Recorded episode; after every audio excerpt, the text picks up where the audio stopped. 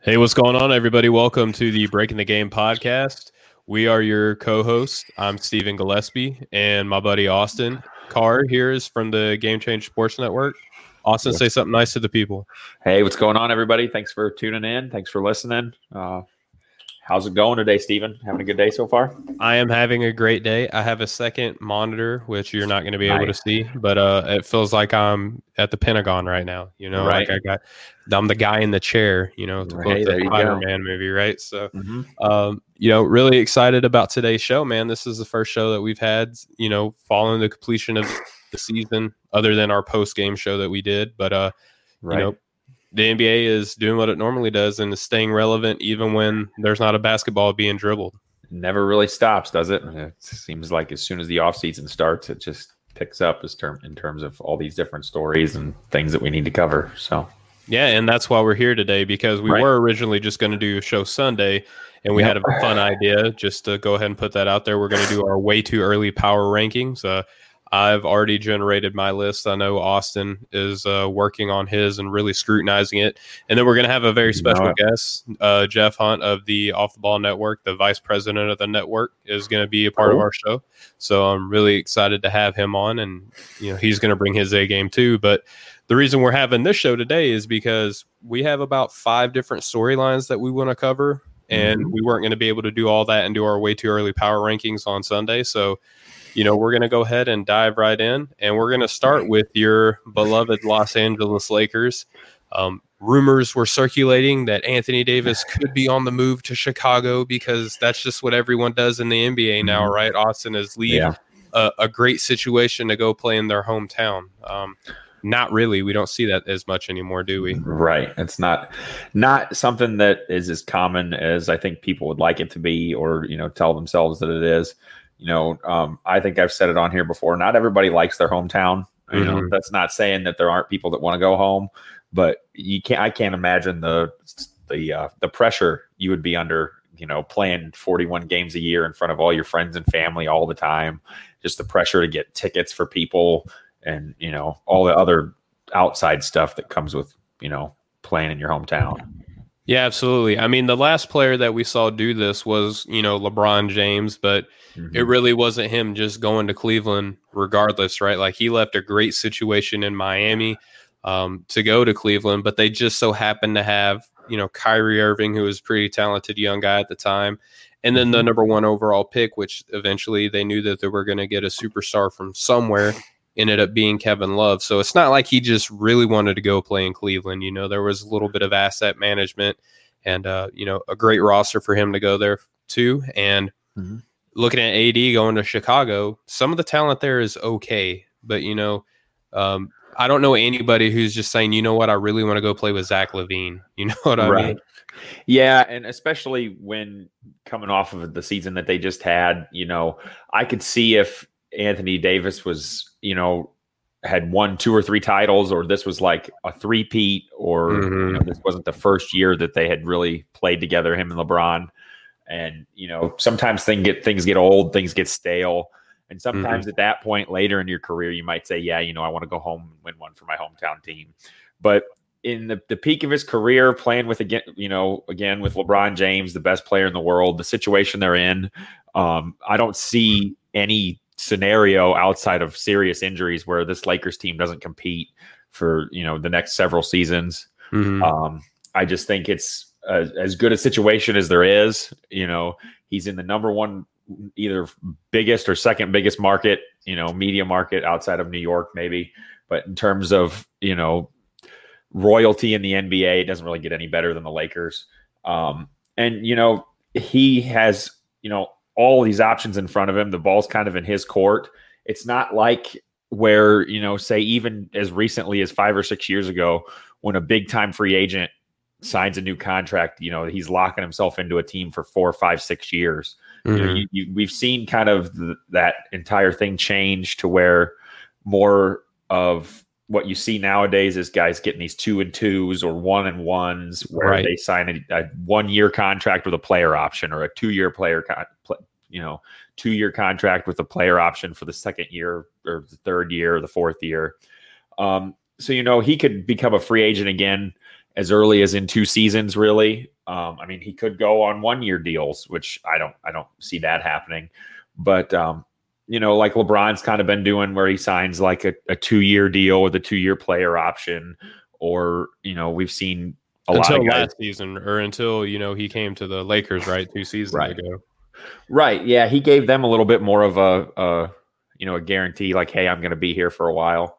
But I, I, just feel like you know with all the options that are there, um, the situation he's in, the roster in LA, like mm-hmm. I, I this is kind of what I expected. I saw you know I saw this coming, and you know it would be nice to you know nice problem to have to be able to opt out of $28 million and say, you know, that's not good enough.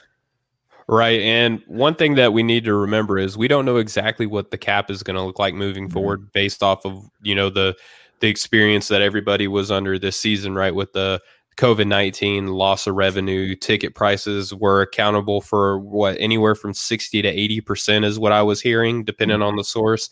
And, you know, maybe he's opting out um, simply because of that, you know, and maybe trying to go for a one plus one to see if the cap kind of stabilizes or see where it goes moving forward. Don't mm-hmm. imagine him signing anything super long term right now because, again, with you know restrictions on cap space, we don't know exactly where the NBA is financially right now. They may mm-hmm. want to wait to sign him. I, d- I doubt that it's any hesitation on LA's part. It's probably more so on Anthony Davis saying, I don't know if I'm only going to make I say only. I don't know if I'm only going to make like 25 million this year as opposed mm-hmm. to 30 if I go next season or or and, you know maybe upwards of 40 million depending on where the cap is. Right, and that's kind of something I wanted to uh, pick your brain a little bit about. I I've I think I've gone on record saying before, you know, due to COVID, I I didn't hardly see anybody with a big player option really opting out of it. Correct. And obviously, that's already you know shown to be not the case. Um, what do you think that that says in terms of you know their confidence that said you know hey you know I'm going to opt out of almost thirty million dollars? Um, I mean, to me, that kind of makes me feel like that this isn't going to be you know the the cap's not going to go down too too much. I don't know what you think about that, but well, so my where where my head is at now, you consider the players that do have those large player option mm-hmm. options. A lot of them are older. See Chris Paul, um, right. or injured, see Gordon Hayward. You know, mm-hmm. so they're likely not going to see. You know, Chris Paul is going to be making roughly forty million dollars this season. He, right, as great as he was this year, no one is lining up to pay him forty million dollars. Right, very true. Gordon Hayward, if he opts out, he's going to be dropping out of about thirty million dollars. I don't see him commanding that type of money out on the market mm-hmm. right now. Now look at Anthony Davis, 27 years old, just won a ring. I don't know another power forward that is in his atmosphere right now as mm-hmm. far as how great of a player he is. You could go get another Gordon Hayward. You can right. kind of maybe sort of get something close to Chris Paul. Mm-hmm. You're probably more likely to get something closer to Chris Paul right now than you are in Anthony Davis, right? Very, so very true. I think that he's going to kind of be the exception to the rule that you just said, where mm-hmm. a lot of these players that do have the player options, they have them because of you know contracts that were signed in like 2016 with a big cap spike. So I think it would be foolish to expect other people to opt out simply because Anthony Davis can command that contract no matter what the cap situation is anywhere, right? Which is why I think it was rumored right. to he was linked to all these rumors of you know going to Chicago and things like that because he was going to get that money anyway. Mm-hmm. Yeah, that's a good point. I just I just wanted to kind of get your thoughts on that. That's kind of how I feel about it too. You mm-hmm. know, Anthony Davis is one of the few guys that's even in a pandemic gonna gonna command that kind of contract. And you know, like we said too, with the all the options available, it may be the smartest move to do a one and one deal. Mm-hmm. And I almost kind of thought that's part of the reason you're going to see a lot of guys opt into these these player options this year is to you know give everything another year, see see what really happens, and then in in two years, you know, what is that off season going to look like? You know, that could just be like a player movement bonanza at that point. Right. Yeah, and that's kind of where I fall to. But mm-hmm. like I said, I think this is probably, um, you know, he's his agent is pretty world renowned, right? With Anthony mm-hmm. Davis, you know, with uh, you know, he has Rich on his team, so LeBron's agent, he he he knows he's going to be taken care of, right? So, right. I think this is like I said, it's probably just a, a free look at the market mm-hmm. um for next season is what he's aiming for because yeah. everyone's projecting because a lot of the owners now lost a lot of money on top of the NBA losing money too. Because guys like Tilman Mhm. Fertitta, the Rockets, who we're going to be talking about in a little bit, you know, he gets a lot of his money from you know hotels and Hotels, you know, casinos and all that stuff. restaurants, right? Like places that have to have people sitting down in them to make money, Mhm. right? So Right. um, a lot of these places aren't going to be able to pay players what they probably normally would have anyway. So, which is again why I'm saying I think Anthony Davis, you know, is going to resign, but he probably takes a free look at the market next season just to kind of see where it stands. Yeah, it's a good point. Yeah. Um, you know, another thing too is you mentioned his uh, agent is, you know, rich and Mhm. um, he's got the same agent as LeBron and Mhm. you know, KCP too. KCP is another guy that opted out. So, you know, just giving back that little bit of extra money for the team so they can make sure they have enough for Anthony Davis and then probably pick up the script. No, I don't really think that'll happen. I think KCP might actually move on this offseason. I'm not so sure he's coming back. Um, another guy that you know we wanted to talk about a little bit too, um, Rajon Rondo. I just- I think we can go ahead and segue into that. He's Yeah. you know I got it out of his. scrolling around on the bottom right now. Hey, perfect. you know he's set to become a free agent. He opted out of his contract. He had you know a player option worth only about About 2.7 three million. Yeah, about two point seven million. Um, it is the league minimum, but um, I think you'd have to say after this season and after the the role he played in the playoffs, he's in line to get at least a little bit more money than that. I don't know. probably somewhere around a, a mid-level exception on a contender is kind of what I'm seeing. Or Mm-hmm. you know maybe a team that's in a rebuilding situation says, hey, you know maybe we bring him on. I don't know with Rondo getting two rings now, one in Boston, one in LA, which is phenomenal by the way.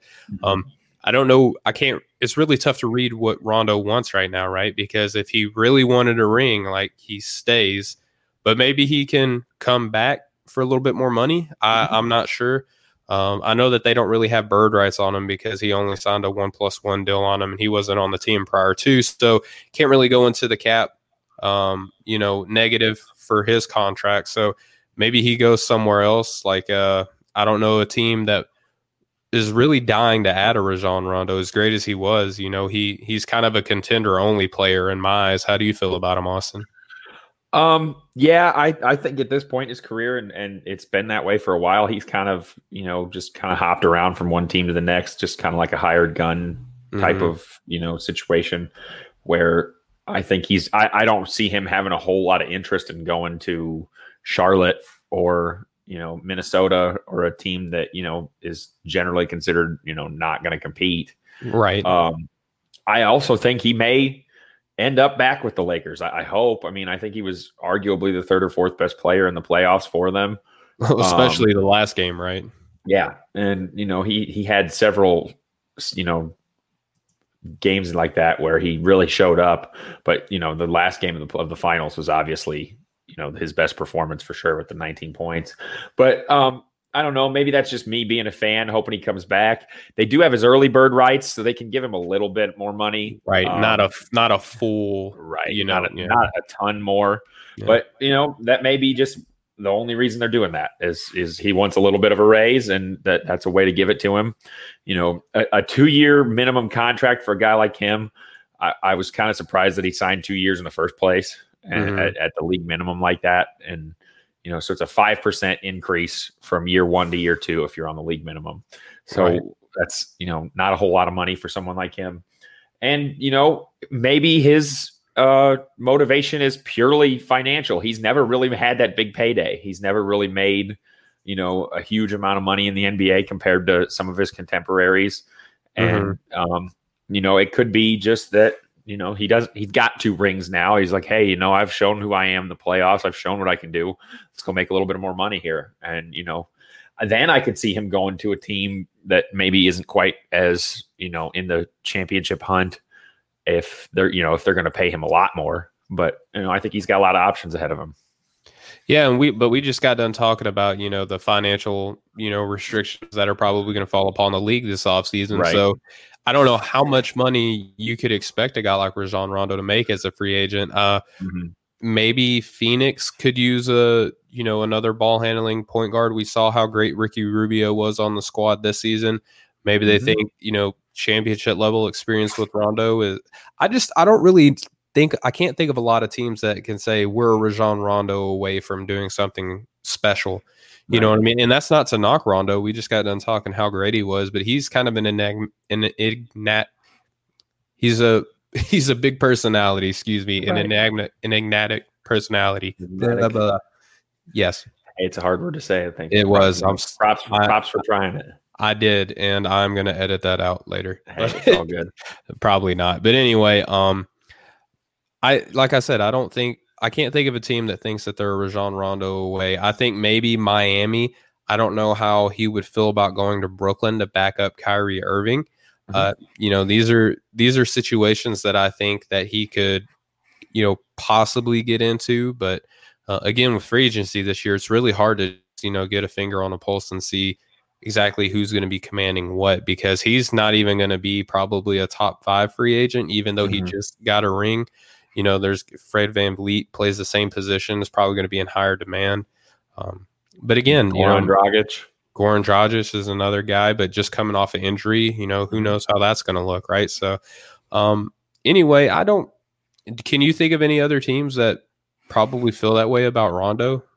I, I don't know if there's a whole lot of teams that think, you know, hey, Rajon Rondo gets us over the hump or takes us to the next level. Maybe the Clippers.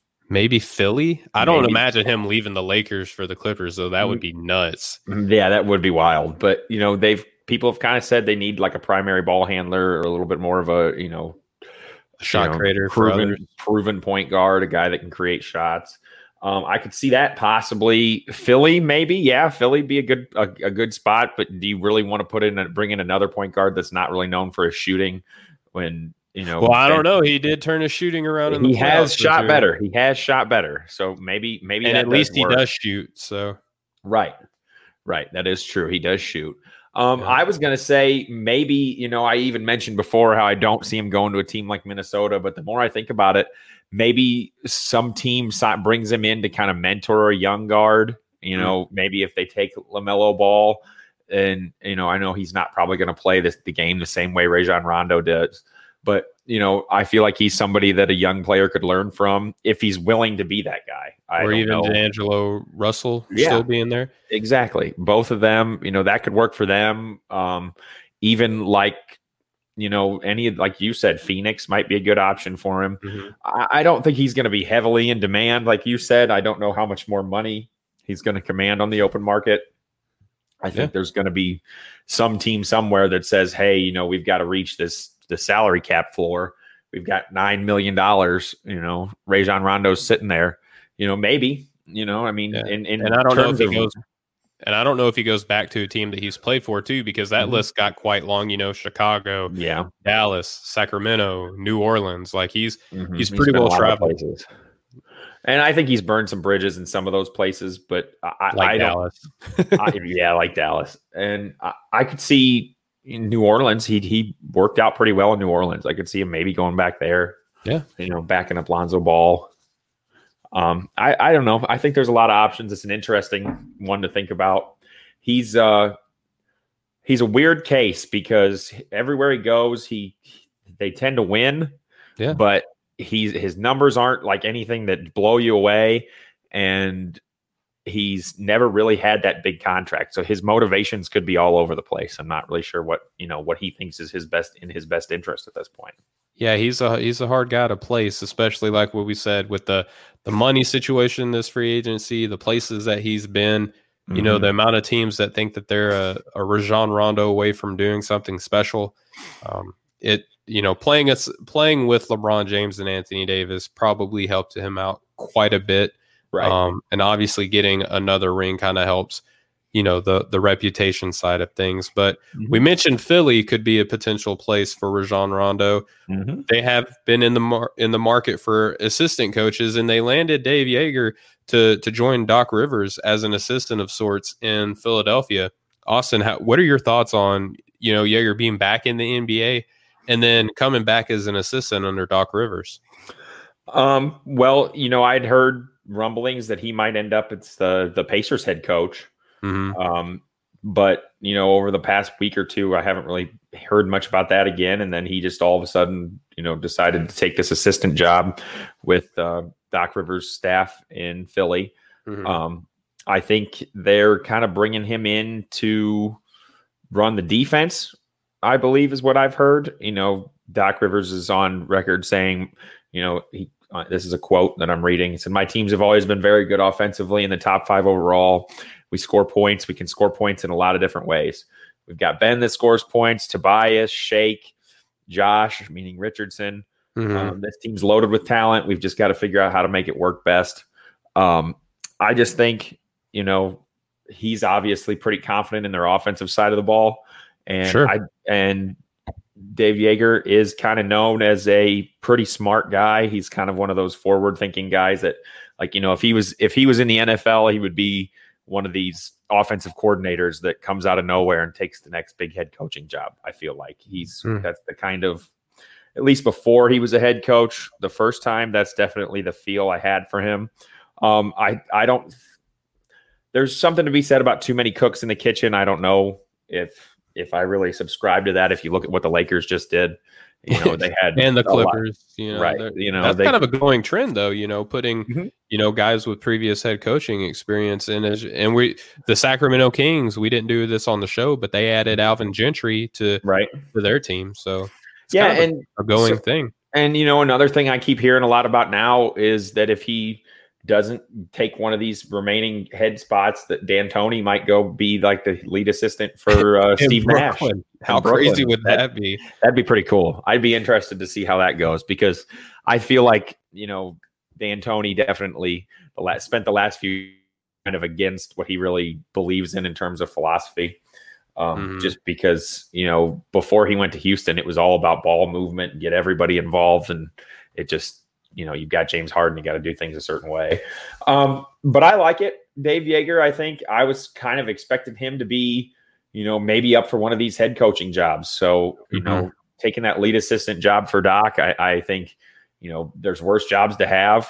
Um, I was listening to an interview today actually about, you know, the difference between they were talking to Steve Clifford and they said, what's the difference between being the lead assistant and being the head coach? And it said it's night and day said you get to do all the things coaching wise that you want to do without any of the extra stuff around it. You know, you don't yeah. have to really answer to the media. You're not really the one getting blamed. Uh, you can kind of build a better relationship with the players versus having to be, you know, a little bit more of the judicious head guy that can't play favorites. Mm-hmm. And so I think there's something to be said about that being a good job to take if you can't get, you know, the head coaching job you're looking at. And, you know, I think it's a good springboard to go from, you know, Doc Rivers lead assistant in Philly. Because what if, you know, this team is still really talented. If they figure it out next year and are, you know, a contender or a really good team, you know, automatically, you know, he's going to be in the running for a head coaching job again right away. So, oh, yeah, sure. We're seeing it right now in LA. Mm-hmm. We'll talk about some of the, you know, another assistant that played or that coached underneath Doc Rivers is you know, going to be coaching as as a head coach now, right? Mm-hmm. And you know, adding Joerger I thought was great because Joerger was kind of a player's coach in a sense, especially when he was in Sacramento. Mm-hmm. I remember that was one of the only coaches that, you know, DeMarcus Cousin had that he wasn't like, you know, outwardly, you know, demonstrative about on the court, you know, when you consider got guys like George Karl and, and, and coaches like that. So I mean, coming out of Memphis, he was kind of known as a as a defensive minded guy. Obviously, when he played with Lion, when he was you know there with Lionel Hollins, who is now another one of these guys who was a head coach that is now an assistant. Right. Mm-hmm. Um, his record, he has you know basically a fifty percent you know coaching record. Right. You know, in Memphis, he had some great teams. Sacramento was a tough, tough gig. And uh, you know, his last season, he had a 47 win percentage, which was third in the Pacific out of five teams, which not bad for Sacramento, you know, considering who they had on that roster at that time. So mm-hmm. I don't know. I, I like the hiring of Joerger, especially as a defensive minded guy. You know, you kind of hope that he can be he, between him and Doc, you know, the, they can be guys that can light a match underneath guys like Embiid, who you know, you know how I feel about Embiid. That mm-hmm. I feel like the the narrative that he is, you know, lazy is kind of overblown because I don't know how you average, you know, 25 and 15 and, and, be called right. lazy. If that's lazy, I want to see what his full effort looks like, right? And then Ben Simmons is obviously one of the best perimeter defenders in the game. You got guys who like uh, you know, Al Horford, who was kind of known as a defensive guy when he was in Boston and kind of fell by the wayside here, here in Philly. That's going to be a mm-hmm. tall task for this coaching staff because you're not really going to be able to move Al Horford. You know, maybe Ben Simmons or Joel Embiid goes, but that's going to be kind of hard to get that defense lined up and getting a guy like Horford to be able to defend some of these smaller guys in the NBA. Right. Yeah. And I don't know. I think a little bit about of the narrative about the Sixers roster not fitting is a little bit overblown because I think at the end of the day, talent really can kind of mask a lot of inefficiencies. And I like what Doc said about this team wanting to lean into being big. You know, mm-hmm. we just saw the Lakers with a pretty much a supersized lineup compared to what a lot of teams have nowadays. Um, pretty much dominate these playoffs and kind of show that they were they had the flexibility to kind of do everything. Well, and, it helps when you got two the top five players in the in the does. NBA on your team. It does, but I think a lot of think a lot of people think that you know if they can make it work and really you know hone in on one common goal. I think a lot of people think Ben Ben Simmons and Joel Embiid, they're not obviously top five, but you know, are a good enough duo to to make a championship run at least. Um, and you know, they've definitely got pieces around them. And I, I don't know. I, I feel like this roster is a little bit old school in the sense that it's it just blows me away that they they act like Ben Simmons and Joel Embiid can't play together. Like, yeah, I know they're not Kobe and Shaq, but Kobe and Shaq, Kobe wasn't the greatest shooter when he was there in, in mm-hmm. LA. He he could he had a better mid range game, but he wasn't a, a spread the floor, you know, three point shooting guard like you know a lot of these guys are today. And I think a, a good solid pick and roll offense and you know some different things off of that. It doesn't have to all be drive and kick. It doesn't have to be space the floor and shoot 53s a game you know, there's other ways. You know, we just saw this Lakers team. They're not a great three point shooting team. You look up and down the roster, they don't seem like they have a lot of guys that would really space the floor and scare you from three. And they didn't really struggle at all. And um, I just I think Philadelphia could kind of emulate that to a sense. Um, you know, I've always said if you take two guys of equal skill and one six one and one six nine, I'm going to take the guy who's six nine all day. Yeah, and you know I would like to see Ben Simmons start to at least try to shoot. I think like everybody else has to at least attempt. Has to at least become you know something that the defense has to think about. Yeah, because all that's going to do is open things up for him to attack even more. And the Lakers just won a title relying pretty much on two guys and really stout defense. Mm-hmm. And I think, you know, it showed in these playoffs that Ben Simmons was hurt, that they weren't the same team. But when he's Correct. out there, that the, the 76ers are an elite defensive team for sure. And, um, you know, just this idea that they can't make this roster fit. I just think there's so much talent there. You know, it would really surprise me if someone doesn't figure out a way to kind of use to make that work a little bit better than it has.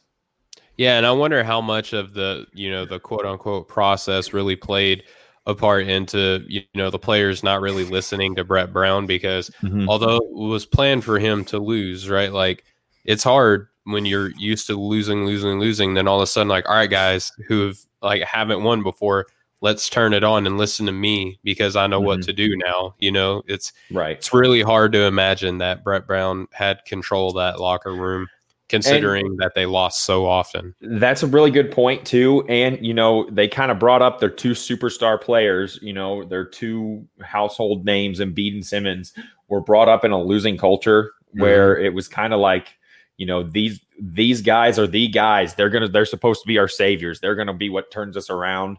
And you know, it would be hard to kind of take that from you know, all right, here you guys go, do what you want. You know, play your game your way. Let's see if you can't win us some games to all right, now we actually have to start competing. You have to do things my way.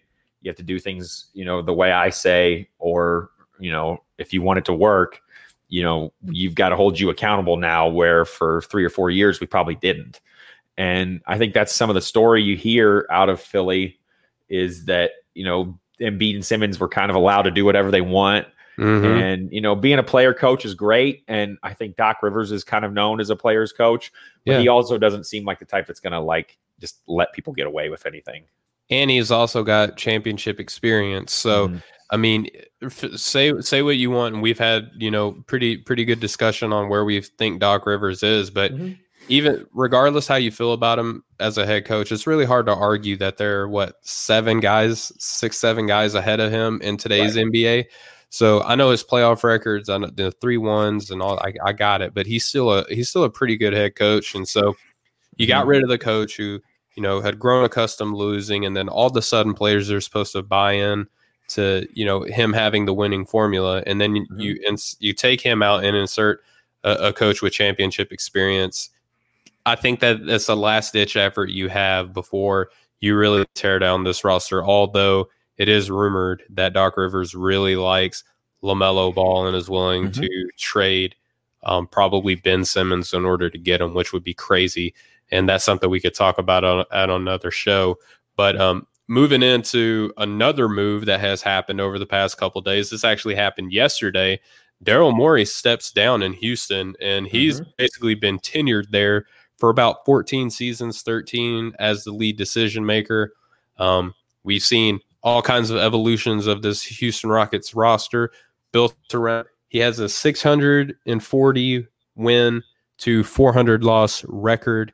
Austin, how blown away were you by the decision for Daryl Morey to step down? I did not see it coming at all. Um, mm-hmm. I kind of was expecting him to, you know, have his fingerprints all over who this next coaching hire would be.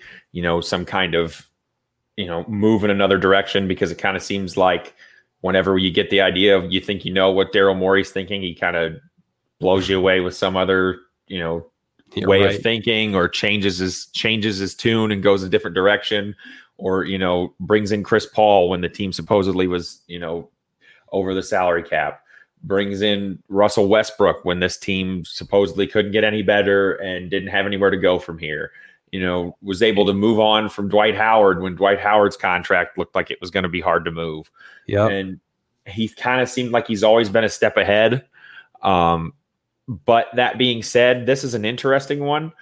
Uh, I didn't see it coming, which does kind of make me think that maybe it is, you know, a true story that he wanted to step down and that it was a mutual decision. Mm-hmm. Um, but you know, there's a lot of people who think otherwise, and for very good reasons. There's all kinds of um, layers to this one, if you will. Um, you know, his owner, Tilman Fertitta, we talked about it earlier. You, as you said, he makes a lot of his money off of um, tourism, the tourism mm-hmm. industry, and restaurants and hotels, and having people, you know, sitting down in butts and seats. Yep, butts and seats. And this might be their way of going cheap for a while, you know, to kind of cover their losses and it also could be backlash from you know his remarks against China last year, yep. which you know say what you want about that. I try not to get too political. It didn't bother me one way or the other. You know, I didn't really get too deep into what he said. Um, but it did bother enough people that it bothered the Chinese government to the point where the game game six of the finals was the first game they aired in China in over a year and it bothered the uh, even more money that the NBA lost, which I think was the bigger. Exactly. Yeah. He cost everybody a lot of money, and on top of that, he cost his owner even more money than really anybody else.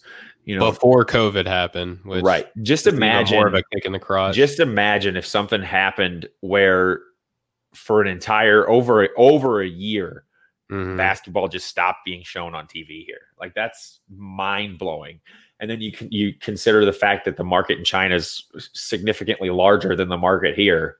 And while there may not be as many, you know, diehard fans there, or maybe there are, but it, it's a huge market of people, and I I think that might have some to do with it. You know, you don't really fire a guy with his track record. Um, Correct.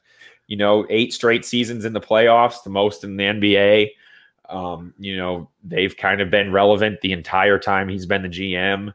He's yeah, I mean, getting know, guys like James Harden, right? You know, for pennies on the dollar too. Correct. He yeah. he that was to this day that will I think will go down as one of the most lopsided trades, you know, in in our lifetime in the NBA. Like, and then the Thunder, one of the biggest what ifs ever. You know, mm-hmm. yeah, and that that's a, another story that I could talk about all day for a right different time. But uh, you know, I just I have a hard time believing that he's ready to just give up on basketball as into it as he seems as mm-hmm. you know if you hear him give interviews like the guy wrote a play about basketball like a, a love story play it's a little mm-hmm. weird but like it's about a race of like little people that they find that find out about basketball for the first time and it's like it's a musical it's really weird but he, he's that sounds weird i had no idea that this was yeah uh, he did an interview a couple years ago with uh, on the um, dan Le Batard show where he talks all about it and like he's got well, that's like the like, perfect format for him to talk about right. weird stuff the exactly. dan Le Batard show is like I, I'm not a fan. I just I can't get into it. Like I didn't used to be. Personally, I didn't used to be so weird. It is weird, but if you listen to it every day and you start to understand the jokes, it is it does have some funny stuff to it. If but, you dilute but, your if you dilute yourself and lower if, your standards. If you're looking for what we do, you know, in terms of talking about sports and talking about basketball, that's not the place to look, definitely. Right. But there is some that, entertainment that's what it is there. for me. Like it's just like I'm not even watching anything about sports. This is right. more like a and so you know like you said it's a perfect opportunity for him to kind of show how weird of a guy he really is mm-hmm. but I, I just don't think you see a guy whose day job is working 60 hours a week about basketball that goes off in his free time and writes a play about basketball is suddenly so motivated to go do something else in his career you know move on to different challenges like mm-hmm. i think you know you've seen the rockets more than once have put in like formal complaints to the league and tried to yeah. get games replayed. Like I think it, he was consumed by making it to the finals, and I don't think he, I don't think he willingly stepped away from a team that's you know never really not competed since he's been there, unless he had another job lined up, which it doesn't look like at least right away he's got. Um, mm-hmm. Um, but I think he could have one right away if he wanted one. I don't know how you feel about that, but I mean, you, you consider some of the teams that are, made you know, some of the decision makers that are in the NBA right now. Mm-hmm. I mean, 640 and 400. Like, right. I, regardless how you feel about James Harden, like this has nothing to do with James Harden. If you're just looking mm-hmm. for a guy that is good at making basketball decisions, just basketball, not like, you know, geopolitical or whatever, you know, like mm-hmm. just basketball decisions, he, you could do a lot worse than that. You know what I mean? And, you know, not right. not willing to crack eggs to make an omelet. You know, I mean, mm-hmm. he he is that type of dude that he's willing to pick things up. Uh, you know, he went small ball this season. What I think happened, right, is basically this is an admission of failure on his part, right? Like to some mm-hmm. extent, because if you do have finals expectations and you don't make it, it's a failure. Like look at everyone is saying to the Clippers right now. You know, that was a failure mm-hmm. because they didn't even make the Western Conference Finals even though there was a whole bunch of different conditions surrounding the team. You know, they made enough noise where they drew the attention and then they fell short. So that's a failure, right? Same thing mm-hmm. goes with the the Houston Rockets. You know, you could argue that they were a Chris Paul injury or away from, you know, a finals appearance and probably getting a ring. You know, I mm-hmm. mean, that's going to go down as another one of the biggest what ifs ever in NBA history. Yeah. Um, it was rumored that after, you know, the loss to the Lakers in Orlando, that he said that he wanted to step down. Um, something you brought up earlier, Austin. He is going to be a part of the next. Uh, the he is going to be a part of bringing in the next head coach. Um, mm-hmm. so he, that's going to be kind of his little farewell tour. I don't know if if it's going to be kind of uh you know kind of a stick it to the man before you leave. I highly doubt it. Mm-hmm. Um, I feel like he wouldn't do that. Um, uh, speaking of you know what you're going to be to what you brought up as far as what for uh, Tilman Fertitta is going to be doing. They're bringing in um, Rafael Stone, who is like the assistant or vice president of basketball operations. So mm-hmm. already an in-house guy, maybe slight pay raise, but um, he's unproven as being a lead decision maker. Maybe this is just kind of you know he's happy to kind of be the lead guy now. Maybe he mm-hmm. keeps his current pay and his understanding of the current market. Um, right. So maybe pinching a little bit of pennies there. But I also think, you know, going back to an admission of failure, I think Daryl Morey kind of looks at this roster, looks at the contract situation there, and is like, I can't do anything with this anymore. Like you mentioned that he's always been able to, you know, flip contracts and stuff like that. If you're Daryl Morey, you can't be the guy that trade James Harden. I don't think, right? Um, I think if it's either you or Harden, Morey's got to go because Harden is an MVP. Say what you want about his play style, it it's working for him, you know, mm-hmm. uh, to some extent. You know, we can argue that Chris Paul thing again, but I don't really want to. Uh, maybe with Westbrook commanding so much of the salary cap, um, with Eric Gordon kind of, you know, looks like he's kind of stepped down his, you know, production and he's commanding a good bit of the salary cap as well. Mm-hmm. It's going to be a tough sell for anybody to come into Houston to uh, to turn this team around. And now there's rumors already is, is Harden available now and things like that. If they're going to bring in Jeff Van Gundy as their head coach, which it's looking more and more likely, especially with another guy that we're going to talk about here in a 2nd mm-hmm. being off the market. Right. I don't know how interested Jeff Van Gundy is in a rebuilding project. So I don't think that Harden is going anywhere. Right. Westbrook. Yeah. Yeah. Right. So I don't imagine Westbrook being able to be moved unless it's for another injury prone guy, like maybe say a John Wall or a, a, a Blake Griffin, mm-hmm. um, maybe a Gordon Hayward if you're lucky. I highly doubt that the Celtics are interested in Russell Westbrook, which is another part of the trade aspect I think people ignore is like, how does it help the other team? Because normally teams aren't interested in just loading up talent on one team for nothing. You know what right. I mean? So, right. Having said all that, how do you feel about the future of Houston with Morey stepping down? Well, you know, it could it could be just as simple as that he saw the writing on the wall, like you said, that you know this might be my best opportunity to step away from the game for a year. You know, mm-hmm. Check out the landscape, take a look at everything, see what my options are. Because you know, like you said, six hundred and forty and four hundred is is crazy. You yeah. know, that's an incredible record. Um, he's going to be, you know, coveted wherever he decides to go. Um, so it may just be that that he said, you know, I've done everything I can do because I think everybody knows, and I think deep down he kind of knew it too that there was always kind of a ceiling with this James Harden Russell Westbrook right. pairing. Like, you know, I don't think anybody thought, oh man, they upgraded from Chris Paul to Russell Westbrook. Here we go. The Rockets are the favorites. And gave away a first round draft pick for their troubles, too. Right. And so, you know, it's not like they have an easy road to bring in new young talent. It's not like they have a bunch of cap space. It's it's not a very I don't think. I think it's not going to be very popular um, in the next couple of years. I think they're they're going to have some tough times in Houston ahead of mm-hmm. them. And it's just it's funny to see how just different one fan base can be than the next versus you know one situation versus the next because i'm sure there's tons of nba fans that would be happy to be in the rocket situation year in and year out you know at least in the hunt for the playoffs you know yeah houston's a, a market that's won titles before that's you know obviously you get to a point where okay just being there isn't enough you want to make it to the next level but they've had a lot of success for a long time um, I think everything you said kind of hit the nail on the head about, you know, not wanting to be the guy to trade James Harden, not mm-hmm. really, you know, why go through this big rebuild that, you know, you really didn't give yourself a whole lot of wiggle room to get out of a lot of this. You know, nope. it's going to get bad before it gets good there. That's for sure. And, and, you know, unless they just hit in the second round or late first round on some, you know, diamond in the rough superstar, like, you know, which has happened in the NBA before, but you know you'd have to get really lucky for something like that. You know, for every Jokic you find with the 47th pick or whatever, there's you know ten thousand other guys that don't work out. right. Yeah. And so you know, See European basketball. right. And you know, there's just there's a lot of facets to this. It tells me them going with his replacement.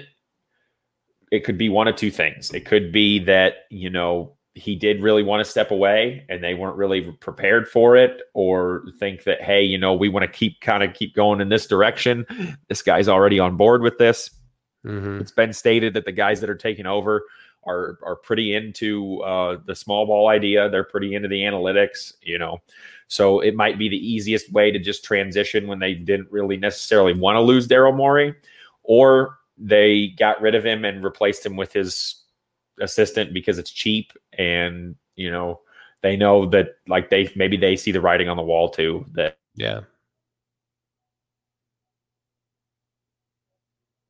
there's no point bringing in a big spend. You know, PM is not going to go anywhere. So I don't know. I think if you're a Houston fan, um, I'm not super excited about your prospects going forward.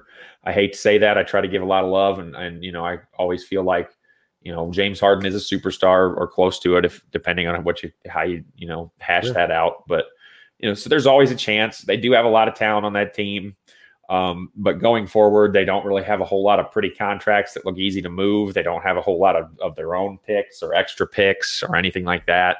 And they're, you know, there's only so much you can do when you're perennially right up against the cap and, you know, aren't drafted fairly high in the draft. It, it eventually you just kind of run out of ways to, you know, reshape this roster and keep it relevant. So, you know, I think the future's kind of bleak in Houston. But that being said, you know, things could turn around quickly. They get the right coach. They get some new, young, innovative mind in there. Maybe, hopefully, I kind of wish that that would be Jeff the Van Gundy.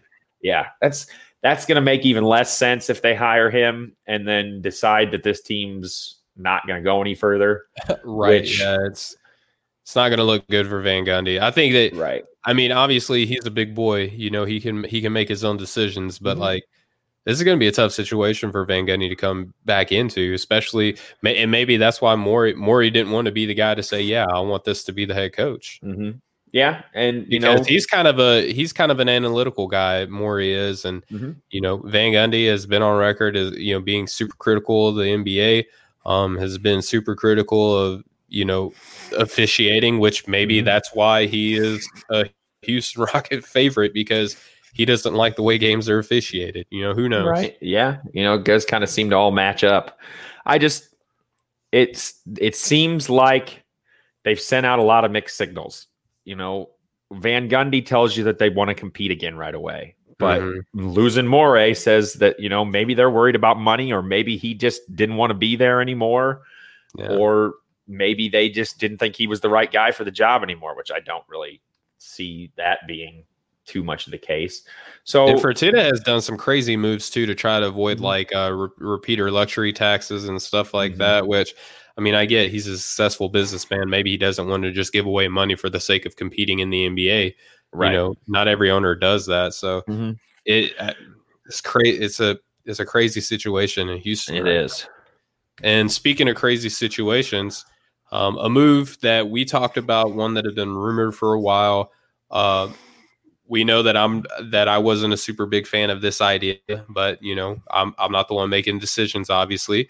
But uh, Mhm. Tyronn Lue or Ty Lue, as he's often referred to as, is replacing his uh, you know former head coach that he coached with this season um, as the new head coach uh, in LA for the Clippers, and a guy that I just wish was outright the new head coach now. Uh, Chauncey Billups is brought in as the assistant. Austin, how are you feeling about this move for the Clippers? Um, I don't know if it moves the needle a lot in terms of how much different this Ross this team's going to play next year. You know, you bring in a guy that was already in the locker room for a team that reportedly had kind of locker room issues that you know Mhm. didn't really build a chemistry. Um, did you feel like Cleveland when he was there were a team of best friends that all got along and were buddy buddy all the time, or did they kind of seem like a team that just knew that they were together to try to win a title and put up with each other? You know, I, I kind of feel the latter more than anything. I never really got the feeling like Kevin Love, Kyrie, and LeBron were, you know, best friends or like LeBron had a whole lot of, you know, buddies on that roster. And I mean, if yeah, J.R. Smith, Channing Frye, Richard Jefferson, True. and Yeah, he did Um, have some. you know James, you know Champ was on that squad. So Yeah. I mean, he wasn't devoid of you know relationships. right. It just I don't know. I didn't feel like Ty Lue came in and and built a lot of camaraderie on the bench on that roster or really did, I mean, we saw what happened with Kyrie Irving and LeBron, Mhm. right? So and you know, he doesn't get a lot of credit for that ring anyway, which I think is, you know, a little bit naive. I think it takes a good coaching job to win any title, regardless of who's on your team. You have to give the head coach, you know, at least some credit for it. sure, yeah. I mean, he's Um, he's making decisions to some so to some level. Is he a better coach than Doc Rivers in your mind? I don't think so. I'm not really. I'm not real high on Ty Ty Lue. Um, I, to me, I understand the the the logic in getting in and bringing him in. You know, he he's won a ring with LeBron, who they're competing against. You know, it's their rival now. Um, I, I get the, I understand why people want this hire to work, and he is a uh, you know, like I said, he's a championship head coach. You know what I mean? So mm-hmm. I I understand it. I just I do give him some credit for what he did um, in Cleveland, but I don't know how much I can give. Like and how like this 40% good enough? Like i don't i don't know. Like i we just saw lebron we've seen lebron win in three separate places regardless of who the coach is right? Like i'm really high on erik spoelstra and we've seen um you know how he, how successful he's been in miami you, you know even just this year um, Frank Vogel has had some playoff success and went up against LeBron a lot in the East, and now he got LeBron, and now he's a champion in the West, right? So you know, Frank Vogel's a guy too that his story's a little weird. He he doesn't get a whole lot of credit, but you know, his Indiana teams early in his career kind of overachieved to an extent too.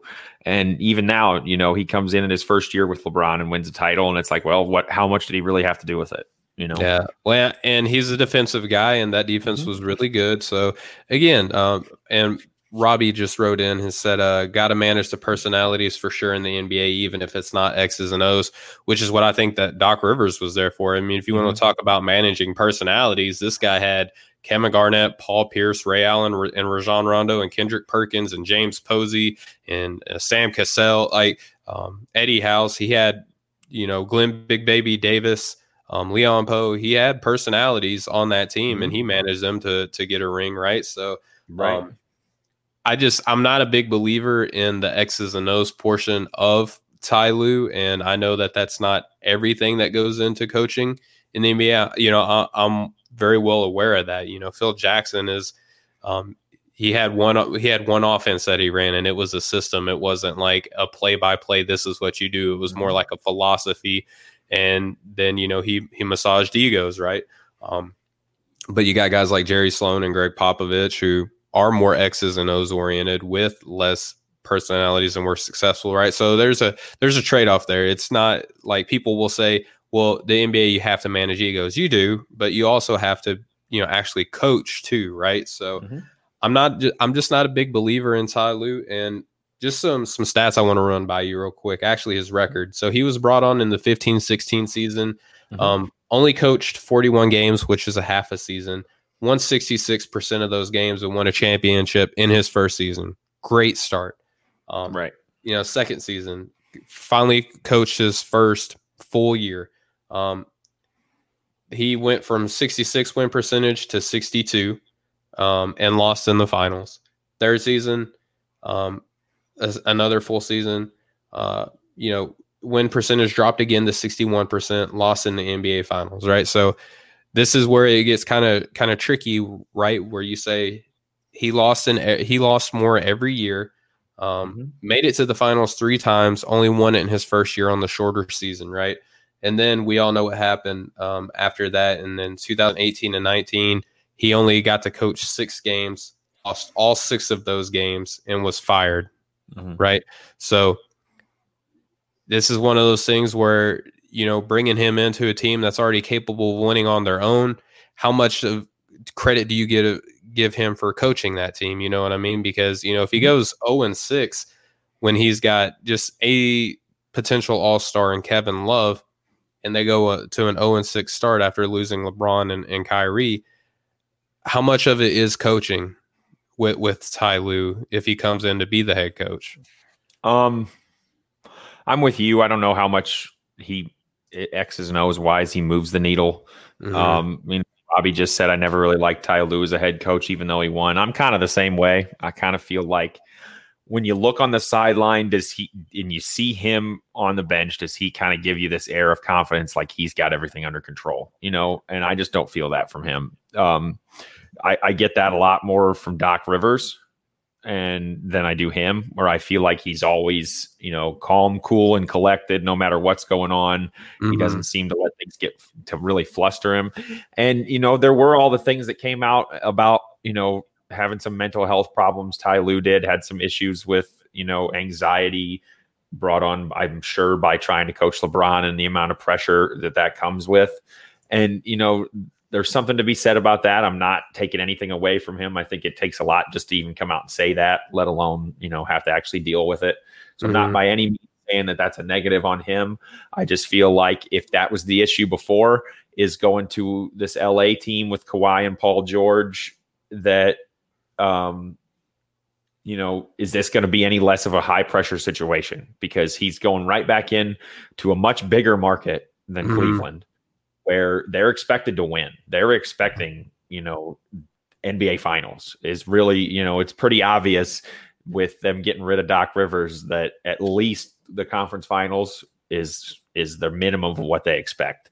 And, you know, not only that, it's by far the most publicized instance I remember of hearing about chemistry issues being what derailed a team. So, yeah. you know, this is a tall order for anybody coming in. Well, that and the Lakers when they brought in, you know, Dwight and Nash and yeah, you know, yeah, that, that would probably be one. that would probably be the last. Probably be similar, and yeah. you know, Mike Brown got fired pretty quick into into that experiment too. Um, you know, I well, agree with Robbie Mike again. Brown, right? Like Mike Brown in Cleveland, he, you mm-hmm. know, went to the finals with LeBron James. I mean, how much of that was coaching? You know, look at that roster right. that he had. Like, it wasn't completely devoid of talent, but there wasn't like mm-hmm. a, a clear cut all star. So, I right. mean, like, and, and, Mike Brown got chance after chance after chance. Is this going to be a kind of a similar situation with Tyronn Lue?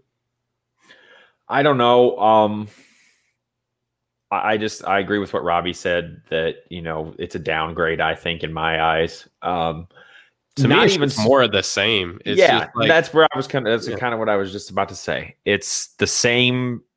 It's someone right from his coaching staff. Yeah. It's you know you kind of like you said. Is Doc Rivers one of the seven best coaches in the NBA? Yeah, sure, I'll give you that. Probably. I do think he's a little overrated, but I don't think there's six or more than six coaches or five even that are better than him. And the only reason you get rid of a coach like that is if you a you think you're ready to win right now and you need somebody that can come in and do that right away or b you think there's some hot young commodity or you know new up and comer that's you've got to get you jump on before mm-hmm. he goes somewhere else and that's obviously not what they thought um, does Ty Lue make you a title contender right away i mean his track record says his first year with a team i mean the only chance he's had he's won so I mean, come on though. Like this is what I'm talking about when you have you have prime LeBron James, you right. have prime Kyrie Irving and prime Kevin Love.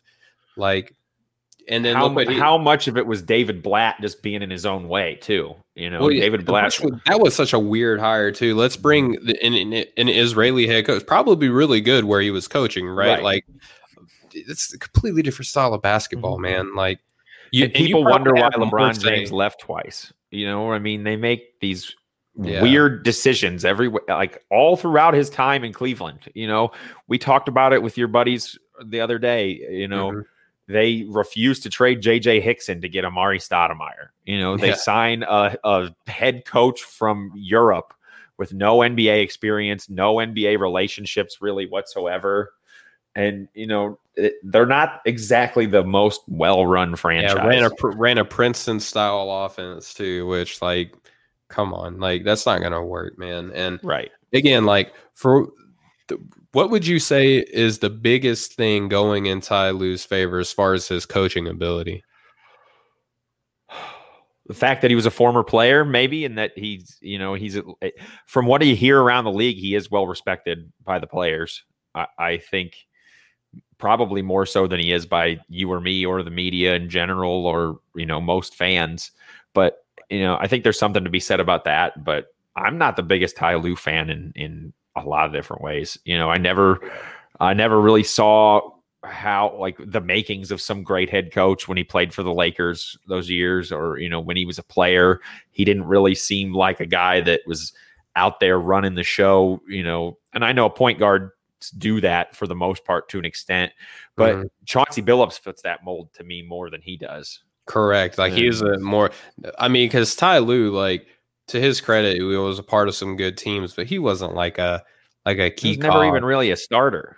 Yeah, like that's the thing. But you got a guy like Mr. Big Shot, you know, mm-hmm. who has won a ring and you know has been an all star and is more accomplished. They could probably speak to, you know, Paul George and Kawhi Leonard with more like a hey, I know exactly how you feel type thing or exactly right. what you're going through, as opposed to Ty Lue saying, Hey, I remember when I played with Kobe or with, you know, whoever. Like I remember mm-hmm. seeing this guy going through the same situation.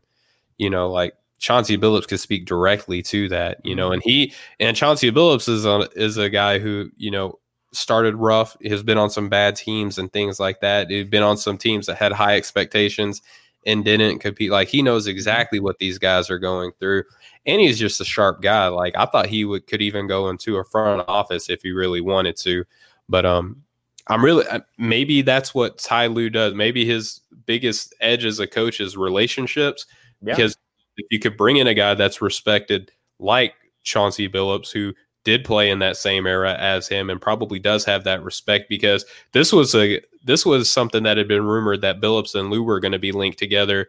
You know, back when Brooklyn was still looking for coaches, or mm-hmm. when Philly was rumored to be getting them too, they were like almost a, a package deal together. Which kind of leads me to: Does Sam Cassell have something lined up? Do you think, or is he going to take? Is he going to stay the third coach in in in LA because yeah.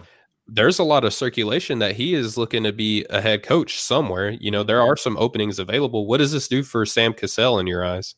Well, a couple things about that. First off, Chauncey Billups has been rumored to wanting and is wanting to be a coach for a while now. Mm-hmm. Um, you know, if he's wanted to be a head coach for this long, why hasn't he jumped into an assistant spot yet? to this point. You know, I think it's kind of, yeah, he does have a great track record and a great resume. You know, he was arguably the best or second best player on that Pistons team. You know, if if he wasn't the best, he made the most, you know, the most big shots. Obviously, mm-hmm. this is where he gets his nickname from. Such a big shot, yes. But uh, you know, so there is something to be said there about, you know, he kind of just it felt like he was waiting for his opportunity, whether rather than going out and trying to get it himself. Yeah, because so, he was rumored to be uh, the the Cavaliers at one point were mm-hmm. rumored to be interested in bringing so, him on. You know, if you really want to be a coach that bad, take a year as an assistant. You know, sit on the bench, get some get some you know coaching experience, and then I'm sure lots of teams would love to have him after a year or two of doing that. Um, and then Sam Cassell's done that. Sam Cassell's been kind of in the same boat. You know, he's won mm-hmm. titles before. He's had a great NBA career. He's a little bit older, you know, than Billups, but he's he's put in the work, yeah. and now he gets passed up as the lead assistant by a guy who's been in you know the broadcast booth for quite a few years now. Um, I don't know. I I could see.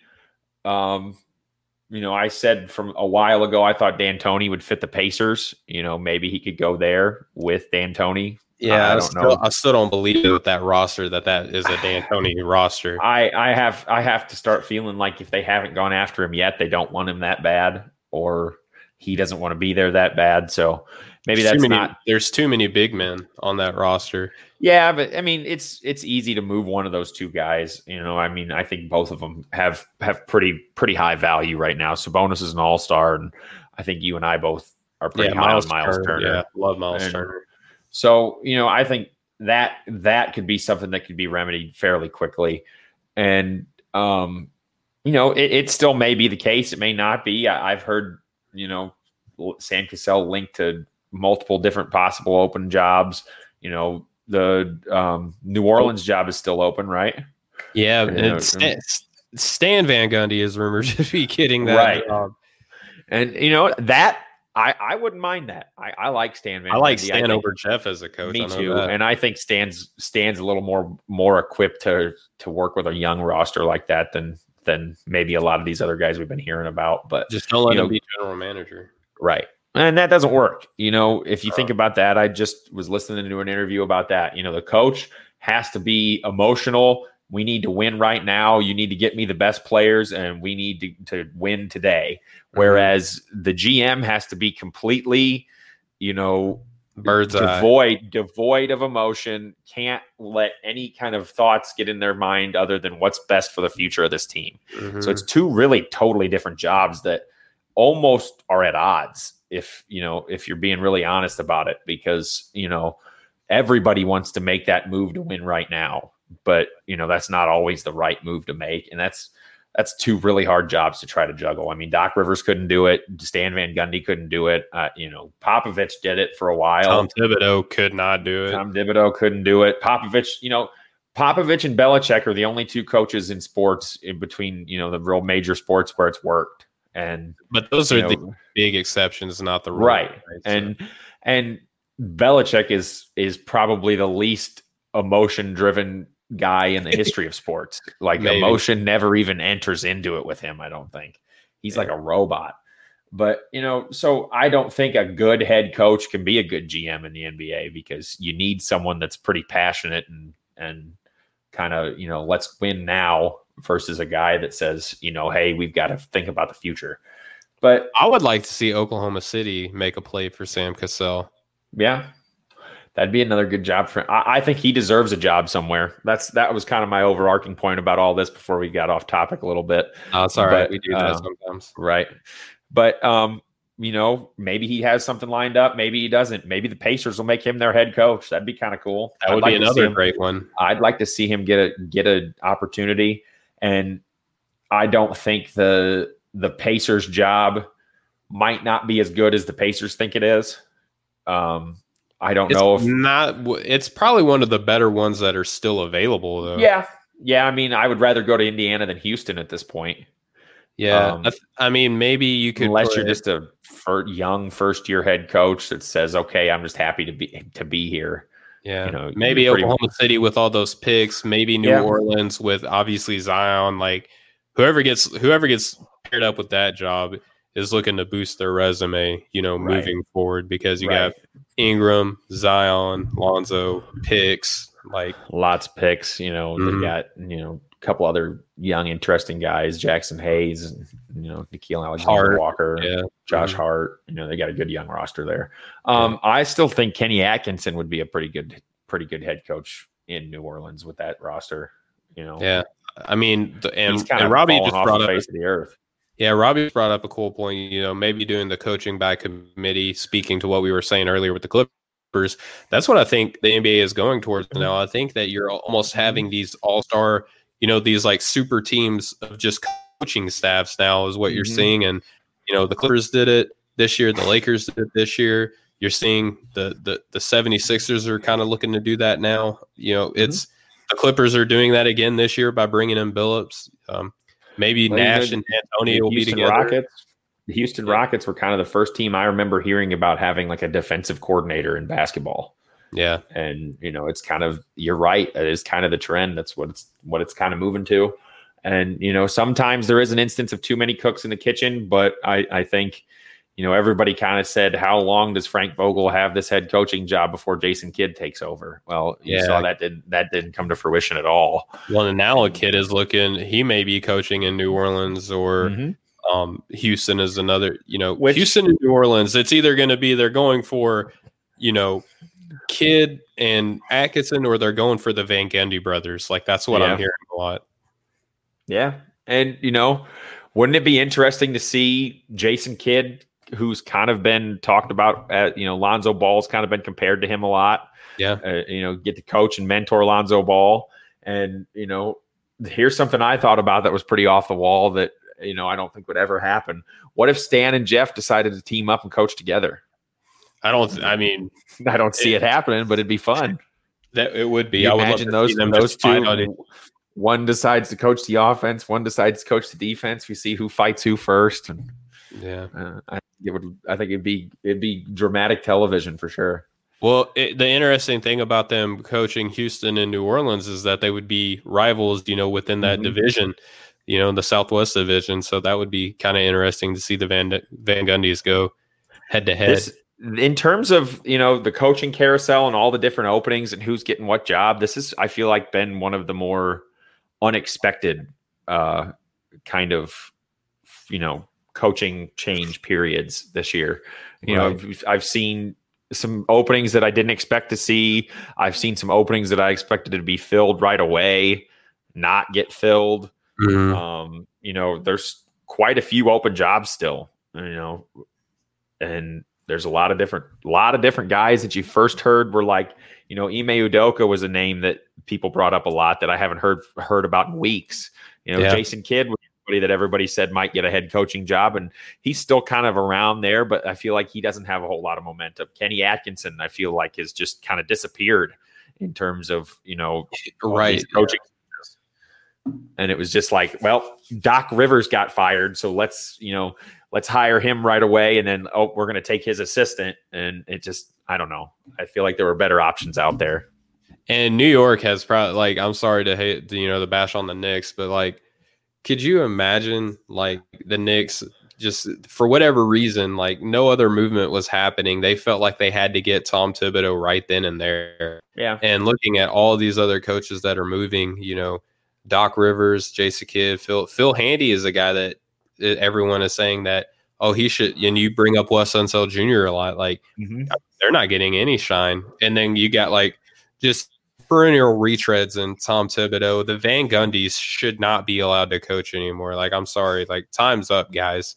Mm-hmm. You know, just just stick to what you're doing because you're great at what you're doing and you're making a lot of money. But like, let's get you know guys like Phil Handy, Wes Unseld Jr., Sam Cassell, you know, guys like that. Let's get them some shine. I almost feel like I agree with you, but I almost feel like Stan Van Gundy, just listening to him on the radio and on TV as much as I have, he kind of seems like he's settled into this role as like a gap coach almost like a guy that will come in for a couple years and you know help build up your roster but then he's going to eventually get replaced by the next guy. And that's just you know maybe not maybe maybe that's not you know the case but i, I kind of feel like if he does go to new orleans then that would kind of probably be you know the role he's looking to take there, or they're looking for him to take at least. I, I don't know. I don't know if if any NBA championship contending roster is going to look out there and say Stan Van Gundy's our guy. You know, well, I don't or, know how or, you're a, an up and coming team like New Orleans and think Van Gundy is going to, you know, take us places. You know what I mean? Like that's what I, I mean. I don't know that, that he yeah. that that he has that reputation. I think it's more like, you know, he's he's got a lot of NBA knowledge. He can help, you know, kind of develop this young roster until we can find the next guy that we want to be, you know, our championship coach or whatever. I don't know. It's just crazy the whole, you know, there's a lot of a lot of different ways all of this could still go. Yeah, and and you know there could be some job openings available here soon that we didn't know about. I'm surprised that mm-hmm. Sacramento is keeping Luke Walton. Like, what the heck is he doing in the right. NBA Who right now? Uh, there's another job that should be open that should be going to one of these newer guys. Yeah, you Luke know, Walton. Luke Walton's got the name. So yeah, he he hurt the Lakers and he didn't do anything really for the Kings, and now he's bringing in Alvin Gentry to be his assistant. So like, right. and Luke Walton is supposed to be an offensive coach, and mm-hmm. he's now bringing in Alvin Gentry. So admission of yeah. defeat. I, I don't know. I think you know you got to bring in anybody you can at that point in the situation he's in. It kind of seems like. Um, you know, we even said it before. I, I, think Sacramento is just about the only team in the West that has no chance to even compete. Like the West is going to be loaded from top to bottom, mm-hmm. and I mean they're they're significantly below just about everybody else, at least in my mind. Yeah, and we're going to be talking about that Sunday when we do mm-hmm. our way too early power rankings. Which again, sure. I already have my list together. I don't know where you're at in, in the development. I've, I've got it pretty well figured out. Okay, right on. It's not as pretty as yours, but it's done. Well, I actually, you know, Jeff, who's going to be on the show, he's kind of my inspiration as far as you know creating nice. graphics and stuff like that. I feel like I'm still drawing in Crown while he's, you know, basically, you know, Bob Ross. But yeah, some of the guys, some of the guys that do like our Photoshop stuff for GCSN are just they just blow me away. Yeah, people just got the skill for it. I'm trying to mm-hmm. get better. I like to be able to at least be dangerous when you know all you know any aspect that I can be right. Mm-hmm. But for sure, uh, yeah, and uh, that's going to wrap it up here for the show. Uh, Austin, you got anything for the Game Change Sports Network that you want to throw a plug in there for? Um, not anything too much. I'm still working on uh kind of a, a big article oh, I should have coming out this weekend. It's uh you know the thing everybody loves to to talk about so much is who I you know why I think LeBron James is is my goat and you know mm-hmm. where he's rank, ranks all time. So I'm kind of doing a lot of work on that, trying to get it you know just perfect where I want it to be. It's going to be a little bit longer read than anything I've probably written before. So I'm pouring all my all of my efforts into that currently. Um, and then you know I'll be doing like a, a Bears game recap this weekend, which I do every week. So um, nothing too out of the ordinary yet. I'm working on some things for our show too. So mm-hmm. just, I got a lot of that to keep me busy. Right on, yeah. And uh, at the Off the Ball Network, I just did a um, scouting profile on James Wiseman. Finally got that up. Um, it, it is available on uh, offtheballnetwork.com. Um, go and uh, check that out. And uh, Robbie, I just appreciate you hanging out with yeah, us for the, for the day and uh, you know keeping the comments coming. Robbie, you're you're a great appreciate guest. I look forward to seeing you every time that we do a show. But um, yeah, go check out Game Change Sports Network. Oh, just a little bit of news for the Off the Ball Network. We got a sponsor. It's uh, Monkey Knife Fight. It's kind of like a uh, DraftKings type thing, like fantasy, you know, betting on sports and nice. stuff like that. So um, we'll probably have some, um, you know, putting some promos up here on the show just for that because you know the show is half brought to you by Off the Ball Network, which is now going to be affiliated with uh, Monkey Knife Fight, which is a pretty interesting cool. name. But uh, yeah, and we got our we got a sponsor for the for the network now, so pretty that's awesome. Pretty good things happening for. Oh yeah, man, appreciate it. My president Chris LeBron is uh, doing a lot of great work, man. He he does a lot of hustling for the team, and uh, you know, just appreciate all he does. And uh, Chris, if you're watching, just remember I'm saying nice things about you, bro. but, but anyway, um, yeah, just anybody watching, uh, listening now and or later, uh, just appreciate love and support. Tell your friends about us. You know, like, share, subscribe. You know, leave Definitely. a review for us on uh, iTunes and Spotify, what have you. Just appreciate the love and uh, we'll be talking to you guys here within just in the next couple of days. Austin, say something nice to the folks. Yeah, you know, thanks for listening, everybody. Thanks for you know tuning in, Robbie. Thank you for you know the great comments and questions and whatever you know whatever you have to add. We always love to hear it. You know, it, it makes us. I think it makes it more fun personally. Oh yeah, I you love know, the dialogue. yeah, for sure. Me too. So you know, anybody that takes time out of their day to actually listen to us or you know watch watch the two of us, you know, go back and forth about this stuff, I appreciate.